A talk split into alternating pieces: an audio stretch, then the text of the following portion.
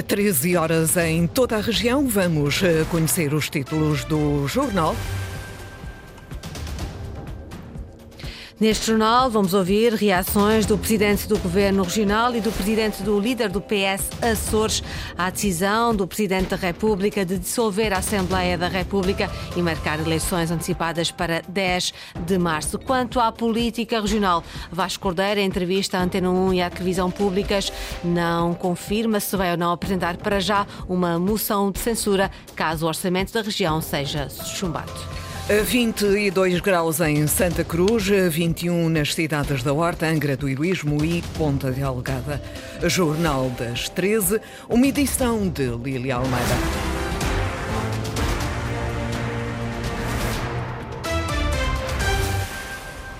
Inevitável e responsável é como o presidente do governo reage à atitude do presidente da República de dissolução da Assembleia e marcação de, ante, de eleições antecipadas. José Manuel Bolheiro elogia a decisão de salvaguarda da votação do Orçamento de Estado para não se acrescentar à crise governativa uma crise orçamental. O país, a economia, a região precisa de tudo menos de instabilidade. Precisa de tudo menos de mais uma crise às crises que pré-existem à crise do dia 7 de novembro e ontem confirmada por Sua Excelência o Sr. Presidente da República após a audição do Conselho de Estado com a inevitável dissolução da Assembleia da República. Mas é bom de ver, porque importa, num quadro tão dramático como este, olhar para a atitude. A inevitabilidade de uma solução de disrupção da Assembleia da República não foi acompanhada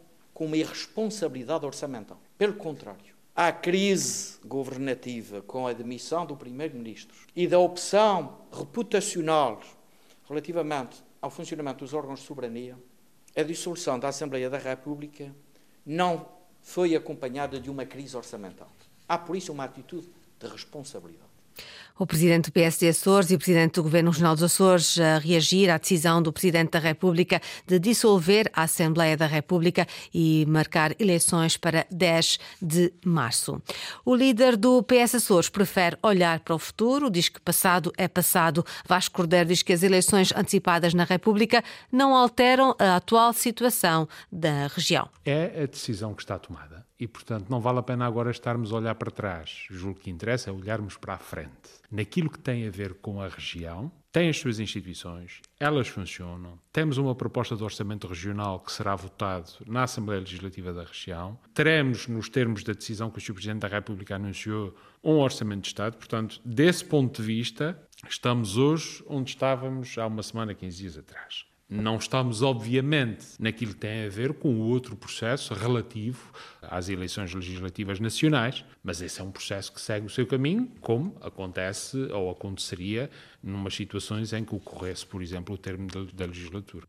Reação do líder do PS Açores à convocatória de eleições antecipadas para o dia 10 de março. Quanto à situação política regional, Vasco Cordeiro não confirma se vai apresentar para já uma moção de censura quando o orçamento da região, caso o orçamento da região seja chumbado. Em entrevista à rádio e televisão públicas, o líder do PS Açores lembra que a palavra final pertence ao Presidente da República. O Partido Socialista não exclui qualquer instrumento que tenha à sua disposição. Mas as coisas não são assim, não é tudo ao molho e fé em Deus.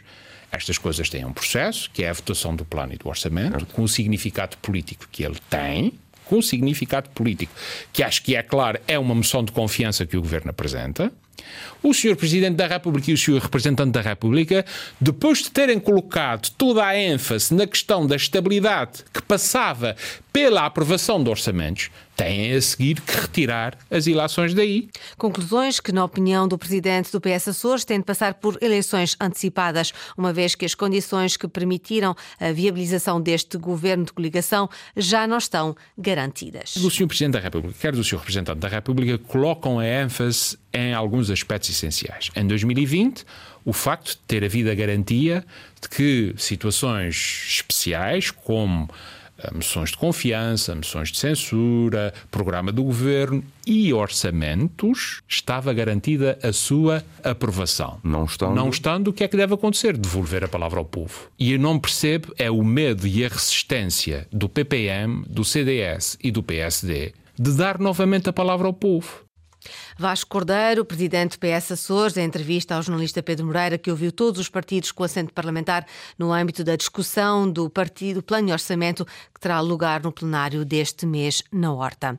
A representação permanente de Portugal junto da União Europeia garante que a Comissão Europeia acusou a recessão do envio das obrigações de serviço público entre os Açores e o continente. Em esclarecimento enviado à Lusa, o gabinete revela que o processo foi remetido pela REPER à Comissão Europeia Europeia no dia 13 de outubro, que acusou a recessão no dia 16 de outubro. Ontem, em resposta a uma pergunta dos eurodeputados eleitos pelo PSD, a Comissão Europeia tinha indicado que não recebeu recentemente qualquer pedido de Portugal a propósito das OSP dos Açores, mas a representação portuguesa vem agora garantir que a Comissão Europeia acusou a recepção desses documentos. Está dado mais um passo rumo à neutralidade carbónica, um compromisso assumido a nível nacional no quadro do Acordo de Paris. Até 2050, os Açores têm de atingir a neutralidade carbónica. Para isso, há que seguir as medidas determinadas pelo roteiro para a neutralidade carbónica apresentado esta manhã Linda Luz. É um roteiro ambicioso, mas necessário, diz a coordenadora-geral do consórcio do roteiro para a neutralidade carbónica dos Açores 2050. As medidas agora divulgadas têm como objetivo reduzir as emissões de carbono e aumentar os sumidores naturais. Estão assentes em quatro setores. O primeiro, energia energias renováveis na produção de energia, cerca de 90%, 10% combustíveis avançados neutros em carbono por parte das centrais termoelétricas. Temos também, ao nível do consumo de energia, uma componente muito grande de eletrificação, de eficiência energética e também energias renováveis. A perspectiva nos transportes e mobilidade é reduzir em 100% a emissão de carbono para a atmosfera. Catarina Vazão explica como. Temos, ao nível do setor dos transportes, a eletrificação também é componente principal, claramente, mas também combustíveis avançados no setor marítimo. Temos também a eletrificação no setor da aviação, a eletrificação no setor do transporte terrestre e uma componente muito residual de hidrogênio nos transportes pesados de mercadorias. Para além disso, é ainda necessário fazer melhorias no tratamento das águas residuais e eliminar totalmente os aterros. Também há que fazer esforços na agricultura. Temos uma componente muito, muito importante de reflorestação, que vai corresponder a cerca de 10% da totalidade da área da região autónoma dos Açores. E temos também outras medidas direcionadas mais para o setor pecuário. Por exemplo, a criação de um suplemento alimentar para melhorar a digestão dos bovinos e a utilização de fertilizantes orgânicos. E enquanto tudo isto acontece, nas áreas de energia, mobilidade e transportes, resíduos e agricultura e florestas, é necessário reflorestar em 10% a área do arquipélago. A decorrer no Pico, o Encontro Regional do Turismo dos Açores. Berta Cabral, a secretária de tutela do Turismo, rejeita que nas ilhas haja massificação turística e traçou as metas para o futuro. David Borges. Atenuar a sazonalidade e garantir turismo de qualidade ao longo de todo o ano e em algumas ilhas é o objetivo que o Governo pretende alcançar com o novo Plano Estratégico e de Marketing dos Açores. Para fomentar esse desenvolvimento, Berta Cabral diz que a estratégia irá assentar na sustentabilidade. O novo Plano Estratégico e de Marketing dos Açores Açores, o Penta 2030, assume a sustentabilidade como o pilar central do nosso desenvolvimento turístico, no qual assentam quatro objetivos estratégicos fundamentais: consolidar internacionalmente os Açores enquanto destino sustentável, reduzir a sazonalidade e distribuir os fluxos turísticos, elevar os padrões de qualidade e gerar maior valor, alavancar a notoriedade junto do consumidor final. A intenção de trazer mais turistas aos Açores acontece numa altura em que começam a surgir em algumas ilhas preocupações com uma possível massificação turística e que levou inclusivamente ao lançamento de uma petição a alertar para o desenvolvimento turístico desequilibrado e a especulação imobiliária insustentável. Apesar dos alertas e das preocupações, a secretária regional do Turismo reafirma que não há massificação turística. Que em todas as ilhas dos Açores há ainda uma grande margem para crescer e que a sustentabilidade é o nosso lema principal e que em nenhuma das nossas ilhas, mesmo em nenhuma, há qualquer indício de massificação ou de insustentabilidade turística. Não podemos confundir a concentração de pessoas em determinados pontos de visitação com massificação turística. O nono Encontro Regional de Turismo dos Açores, que vai decorrer até domingo na Ilha do Pico, pretende promover a reflexão e debate sobre temáticas emergentes na área do turismo, reunindo empresários e especialistas para abordar os desafios atuais e futuros do setor. Em Santa Maria está a decorrer o Festival de Vinho. Pela primeira vez vai ser apresentado um vinho engarrafado produzido na ilha com vista à comercialização. António Pacheco. O Santa Maria Wine Fest é o culminar de um projeto de divulgação e desenvolvimento em ambiente empresarial do PO 2020, o Santa Maria Wine Lab, após dois anos de trabalho em viticultura e enologia, com o objetivo de criação de pelo menos um vinho certificável pela CVR como IG Açores, é a altura de apresentação de resultados. E decidimos uh, fazer na Ilha Santa Maria um evento alargado, uh, muito dedicado à viticultura, mas também ao património, uh, à nossa cultura vitivinícola da ilha e muito dirigido também ao futuro. Duarte Moreira, presidente da Agromariense CUP, diz que o programa da Festa do Vinho foi feito a pensar na melhoria técnica dos viticultores, com colóquios que vão desde a inovação tecnológica, passando pelo vinho e a paisagem rural até ao futuro da vitivinicultura. Em que reunimos na Ilha de Santa Maria um conjunto de, de, de pessoas distintas, especialistas em várias áreas, quer do ponto de vista da viticultura, quer do ponto de vista da, da enologia, quer do ponto de vista do património uh, edificado, nomeadamente do, do, do Douro, do, do, do Pico, um, ehm, que nos vão ajudar a debater uh, aquilo que poderá ser o futuro um, ehm, da vitivinicultura na Ilha de Santa Maria.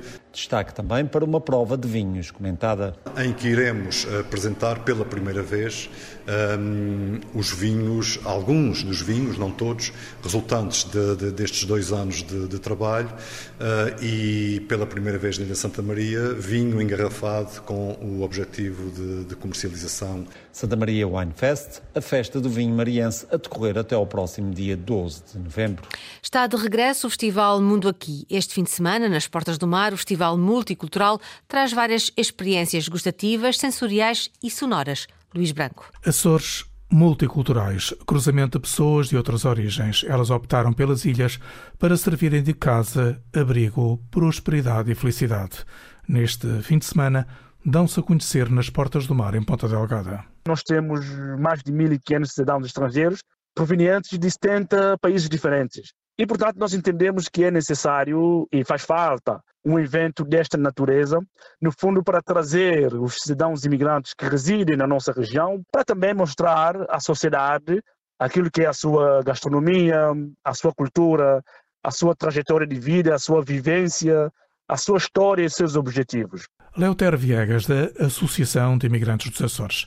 Nestes dias de festa, o mundo aqui com diferentes iniciativas para agradar a todos quantos queiram saber mais sobre os novos Açores do século XXI. Gastronomia de cinco países diferentes: Angola, Brasil, Cabo Verde, Guiné-Bissau e México. Vamos ter também a exposição do artesanato do mundo, vamos ter o lançamento de livro, exposição de, de pintura e vamos ter uh, músicas uh, com artistas, artistas imigrantes residentes nos Açores e também provenientes do continente português. Festival O Mundo Aqui já vai na sua 14ª realização.